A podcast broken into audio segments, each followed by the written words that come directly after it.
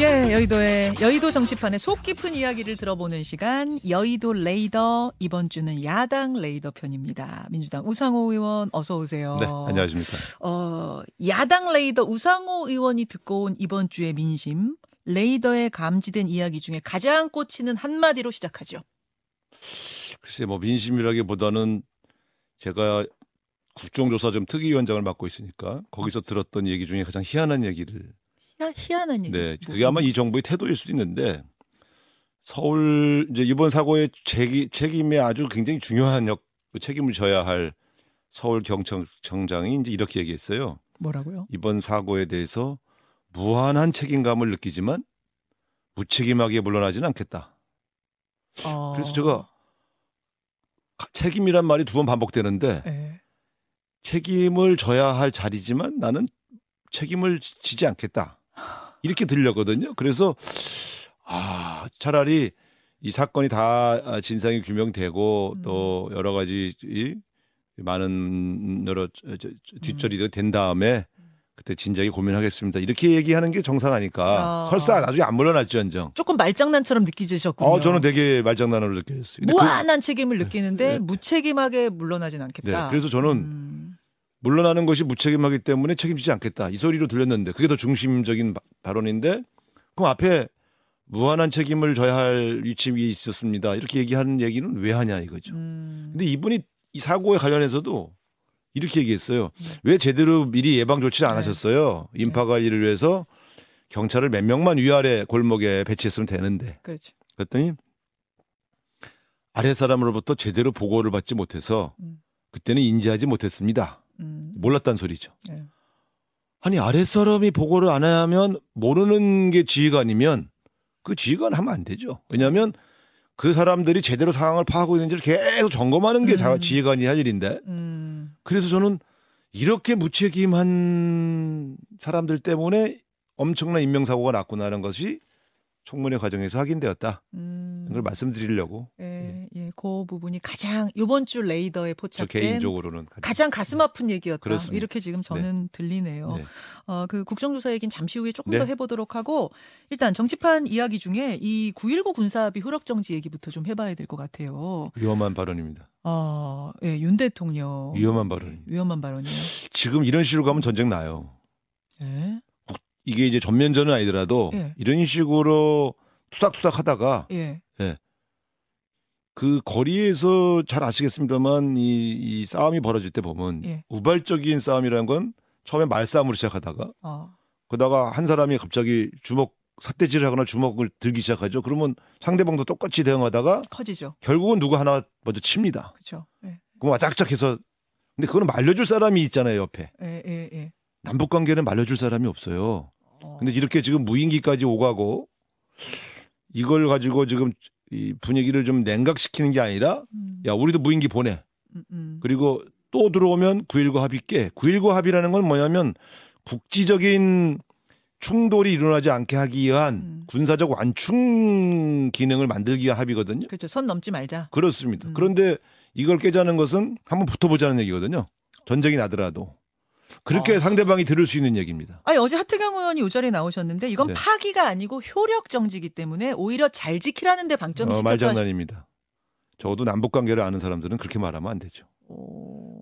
아니 효력 정지와 파기가 뭐가 다릅니까? 아 같다고 보세요. 같은 거죠. 아니 어, 포즈 버튼 같은 거라서 또 풀면 된다 하시던데요. 남북 관계가 그렇게 유연하게 됩니까? 어. 그거는 뭐냐면 음. 지금의 휴전선 일대에서 예. 여차하면 붙을 수 있는 걸 다시 해보자는 소리거든요. 음. 그러면 자 이런 거 아닙니까? 우리는 다시 또 확성기로 예. 예, 대북 선전 방송 시작하고 저쪽은 그걸 제일 싫어하고 음. 또 남쪽에서 북- 북쪽으로 빌어보내는 거 그냥 놔두고 음. 그럼 저쪽은 총 쏘고 음. 저쪽 총 쏘면 우리도 또 대공파 쏘고 어. 무인기 날아오고 이러다 와작작하는 거예요. 그러니까 저는, 순식간이다. 저는 이건 전쟁의 위협을 관리해야 할 음. 최고 수뇌부들이 해야 할 발언이 아니다. 아.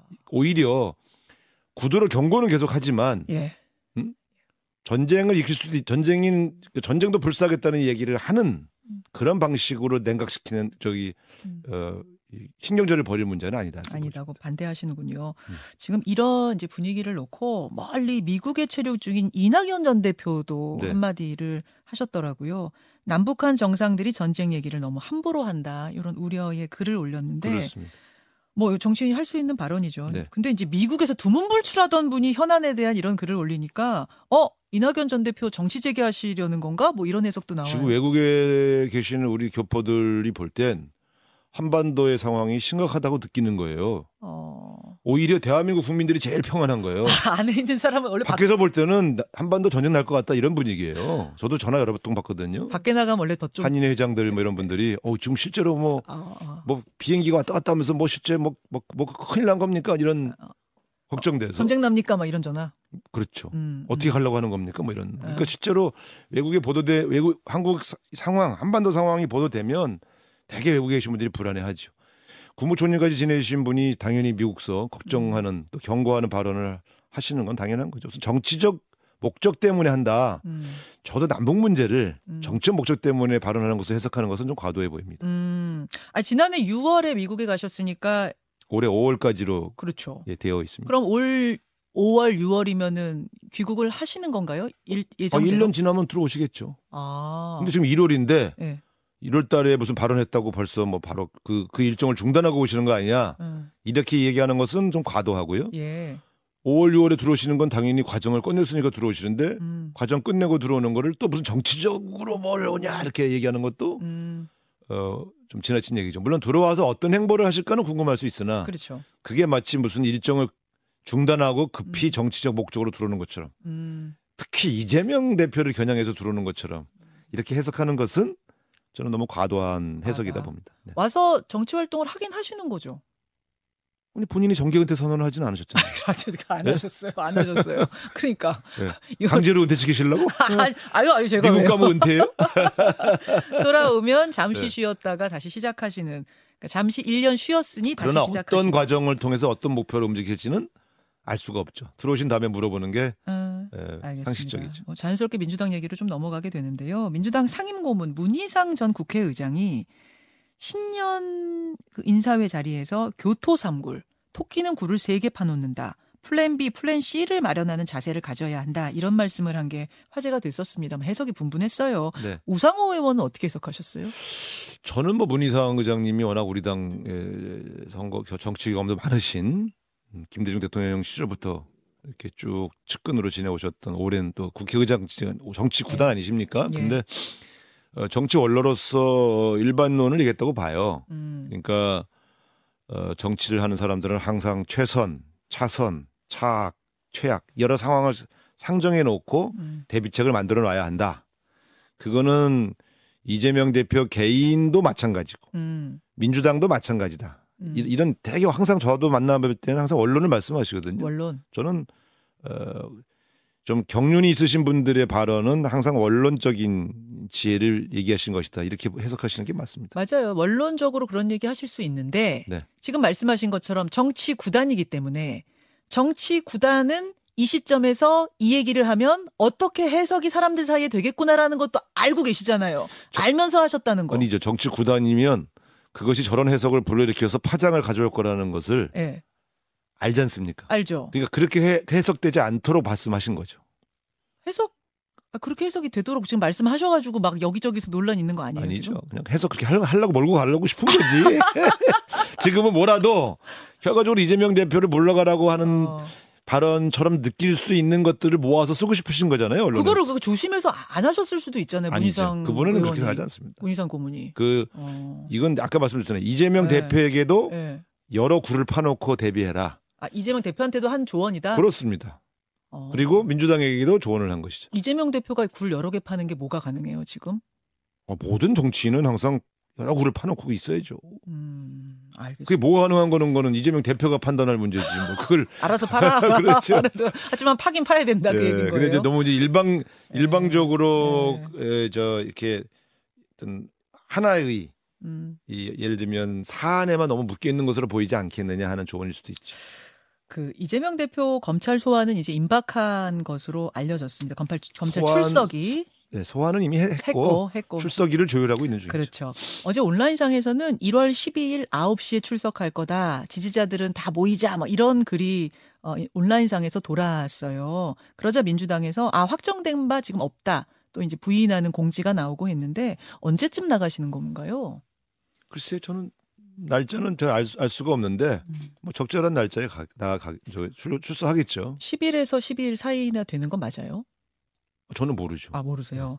저는 요즘 국조투기 개념하고 있어서 다른 분들의 거치에 별로 취재를 안 하고 있습니다. 아니 아직 날짜를 공개하지 않은 게 그러니까 출석한다는 건 확실하게 말씀하셨는데 아직 날짜를 공개하지 않은 걸 두고 혹시 비공개 출석을 지금 생각하는 건가?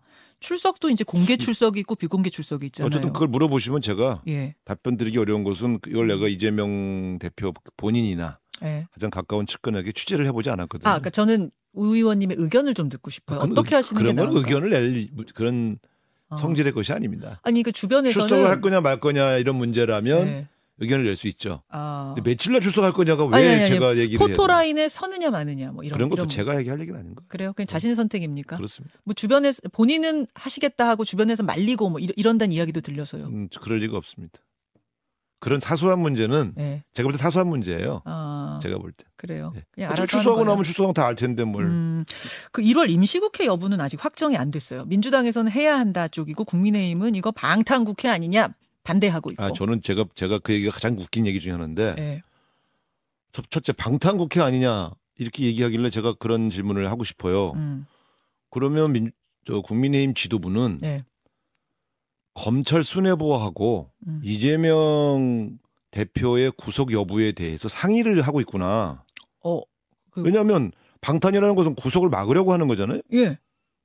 그럼 구속한다는 정보를 알고 일부러 국회를 안 여는 거잖아요. 그러면 아하하. 그야말로 그러니까 무슨 소리냐면 방탄이라는 주장을 하려면 음, 이재명 대표의 구속이 확정적이어야죠. 아, 구속시킬 게 아닌데 왜 방탄입니까? 소환 조사에 응하고 있는데. 아하. 그러니까 방탄하려고 한다 그럴 때 저는 구속하려고 한다는 소식을 알고 있구나. 내 니네 그좀 짜고? 있니? 이렇게 물어보는 거죠. 그게 저 훨씬 합리적인 질문 아닙니까? 그러니까 저는 FC 성남을 가지고 조사하고 그것이 유일한 혐의라면 음, 전 절대 구속 사유가 안 됩니다. 음, 왜냐하면 전 엄청난 법리 논쟁이 재판에서 벌어질 수밖에 없고 음, 개인 비리가 아니잖아요.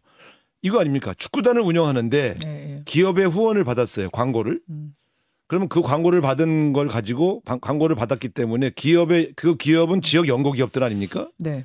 지역 연고 기업들에게 그 지역의 자치단체장이 일부 어떤 편의를 봐줬다. 음, 그럼 이걸 제3자 뇌물로 볼 거냐?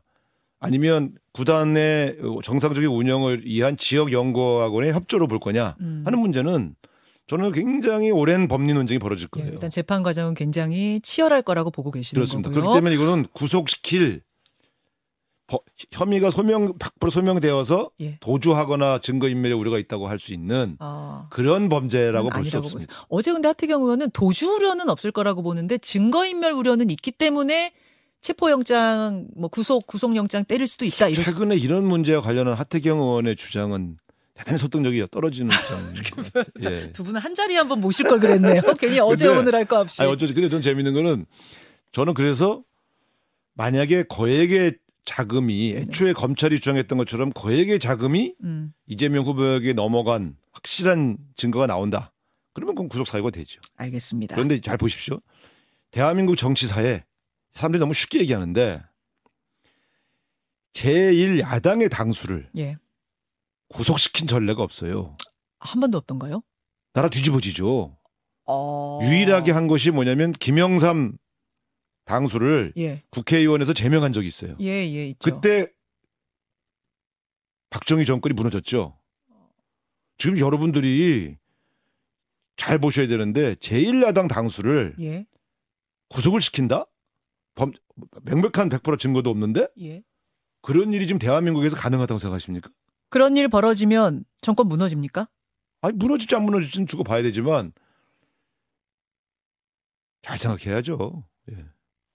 아, 엄청나게 큰 일이다. 아 이걸 그렇게 가볍게 무슨 예. 일반적인 아이고, 가볍게 무슨 얘기하는 건 아닌데. 생각해 보세요. 어. 만약에 노무현 문재인 대통령 시절에 음. 제1야당 당수인 박근혜나 음. 예? 제1야당 당수였던 사람들을 음. 이해창 이런 분들을 구속시켰어요. 음. 그러면 어떤 일이 벌어졌겠어요? 음. 심지어 차떼기 사건으로 수천억 원의 정책을 마련했을 때도 네. 그 당사자를 구속시키지 않았어요. 음. 이해창 후보를 사후에 구속시켰습니까? 안, 안 했죠. 예. 엄청난 대선 자금을 수수한 걸 인정했는데도 음. 지금 그런 것도 없는데 구속을 시킨다고요? 어. 지금 왜 이렇게 이렇게 대한민국 정치를 그렇게 가볍게들 생각하십니까? 아. 따라서 구속 뭐 이거 체포 동의안 그러니까 무슨 이것까지는 방탄이니 뭐 이런 얘기가 예. 굉장히 저는 모욕적으로 느껴져요. 지금 근데 어떤 분은 지금 어떤 청취자 이런 문자 주세요. 이정 이런 개인 비리적인 개인 그러니까 선거와 관련된 뭐 당 차원에서의 그런 게 아니라 개인 비리적인 성격의 대장동이라든지 뭐라든지 뭐 이런 당 대표는 없지 않았느냐? 뭐 사안이 다르다 또 이런 문자. 아니 오죠. 보십시오. 대장동이 어쩌니 저쩌니 하는데 지금 1, 2년이 지나도록 음. 예? 그 문제로 소환을 못 하잖아요. 음. 소환하는 게 결과적으로는 FC 성남이라는 거 아닙니까? 지금은 그렇죠. 예. 예. 왜? 구체적으로 기업으로부터 돈이 오간 것을 음. 명백히 증명할 수 있는 건 그 광고 받은 돈밖에 없거든요. 근데 이제 앞으로 대장동, 백현동 뭐 계속 이어질 수 있다는 앞으로 나와서. 아니 아니어진 게 아니 1년간 220 몇 번을 네. 압수하고도 밝히지 못한 걸 아, 앞으로 10년이 지나간다고 밝혀지겠어요? 못 알겠습니다. 밝힙니다. 없습니다. 그런 사실이. 그래서 저는 음. 제가 대선을 치러봤잖아요. 네. 제가 다 뒤져보고 네. 같은 편의 입장에서 뒤져보고 없구나. 어. 대장동 백현동에서 돈 받은 게 없구나. 저는 100% 확신을 해요. 음. 그럼 돈이 오간 건 유일한 건 FC 성남밖에 없는데 음. 그때도 야 근데 이걸로 기소하는 건 너무 과도하지 않냐. 어. 저는 그렇게 생각했는데 한다지 않습니까? 예.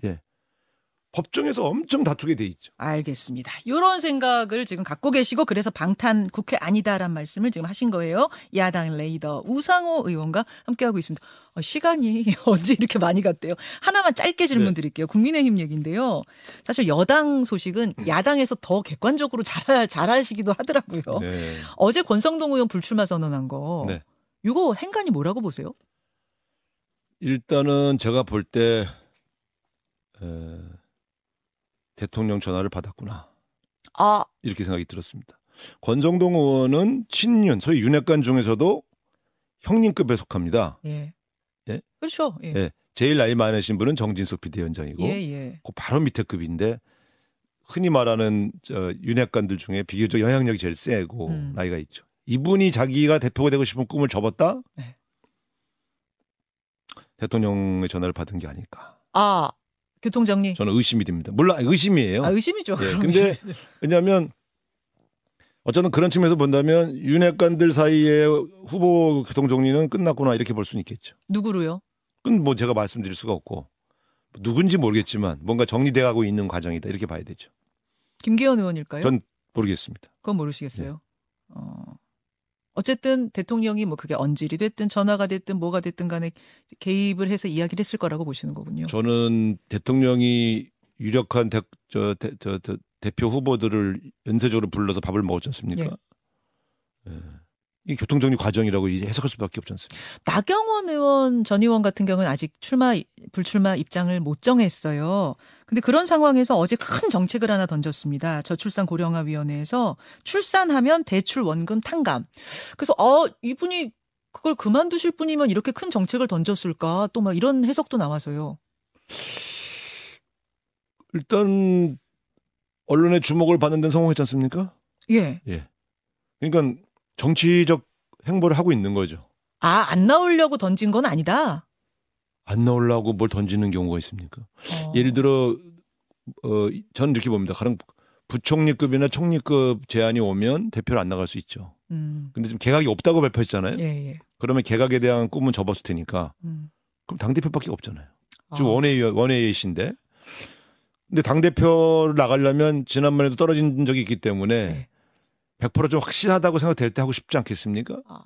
그리고 특히 대통령이 지금 막 작업을 하는 것처럼 보여지기 때문에 네. 나경원 의원이 이렇게 말했죠. 대통령과 좀 대화를 해보고 싶다. 예, 예, 이런 예. 얘기를 했어요. 그거는 지금 이 당대표 뽑는 선거에 대통령이 너무 영향력을 많이 미치고 있다는 것을 알고 발언한 것이죠. 음. 그러니까 어 저는 어제 정책 발표는 거치와 관련된. 건 아닌 것 같아요. 아. 그러나 대표가 되고 싶은데 당 대통령이 너무 깊게 관여하고 있기 때문에 대통령하고 의중을 좀 확인한 다음에 나오고 싶다. 좀 여기까지가 나경원 의원의 의중 아닌가 이렇게 보여져요. 안 나올 가능성도 있다 보세요? 대통령과 그 대화를 해서 너 아니요 그럼 못 나오죠. 아니요 하겠습니까? 모르죠. 알겠습니다. 제가 너무 깊이 들어갔네요. 여기까지 야당 레이더 오늘 우상호 의원과 함께했습니다. 고맙습니다. 네, 감사합니다.